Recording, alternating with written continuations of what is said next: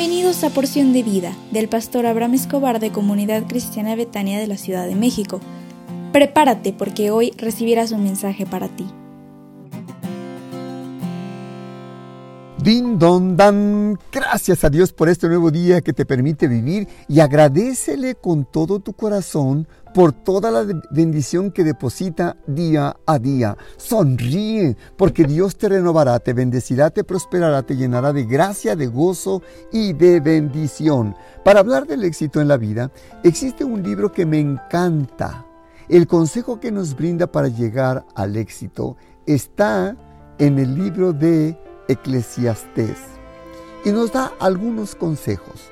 Pon atención porque quiero dedicar dos días para hablarte acerca de este tema.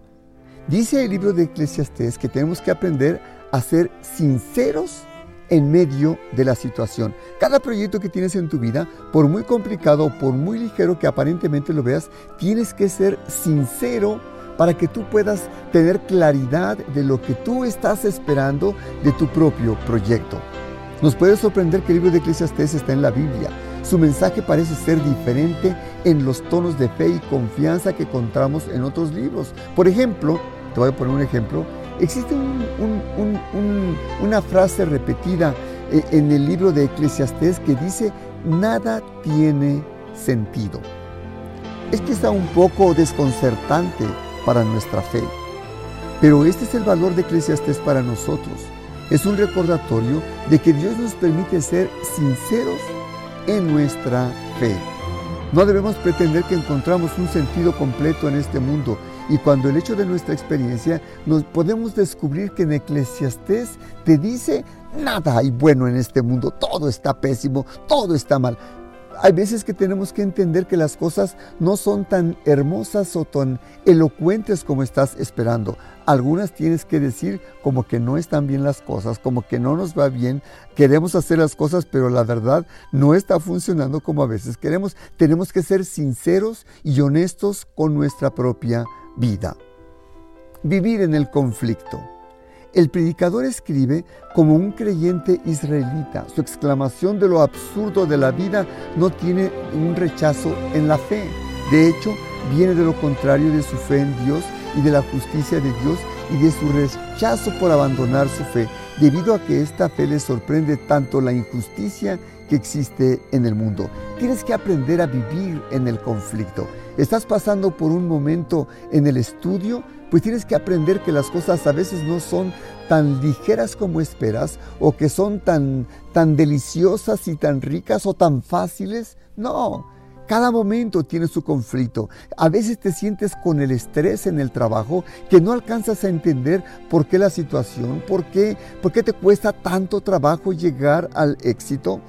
Tienes que aprender a vivir en el conflicto. Tienes que aprender a que todas las cosas no son tan sencillas y tan fáciles como tú estás esperando. Siempre el predicador en el libro de Eclesiastés nos lleva a que existen dos caminos y que hay veces que tienes que aprender que el conflicto no es tan sencillo para alcanzar lo que tú esperas en la familia.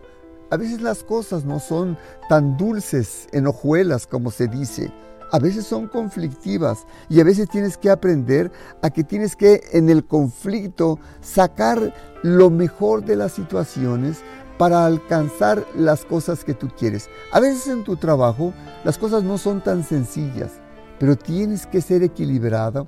A veces tienes que aprender a ceder, a veces tienes que aprender a que las cosas tienen que ser con más calma.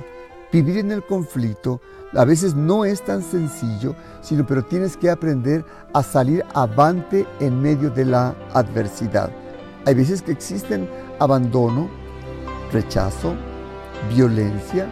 A veces te llegan a hacer bullying en el trabajo, en la escuela, en el negocio, pero tienes que aprender que el conflicto es parte del proceso para salir adelante en nuestra vida personal. ¿Me ayudarías a orar? En esta hora, déjame orar por ti. Si pudieras cerrar tus ojos, Padre, te suplico por la persona que escucha este audio, para que si está viviendo en medio del conflicto en esta hora, que le des sabiduría, paz, entendimiento, consuelo, para saber que él o ella no están solos en esta vida, sino que tú les animarás, les ayudarás si ellos vienen a ti. Padre, escucha el ruego de su corazón y bendíceles en donde pongan su mano.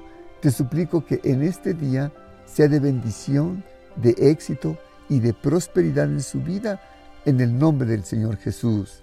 Amén. Así que Dios te bendiga y levántate porque yo sé que en medio de la adversidad, del conflicto, Dios está contigo y te bendecirá y te renovará. Y por favor, sé sincera y sé sincero en tu propia vida y yo sé que Dios te ayudará. Nos vemos en la próxima.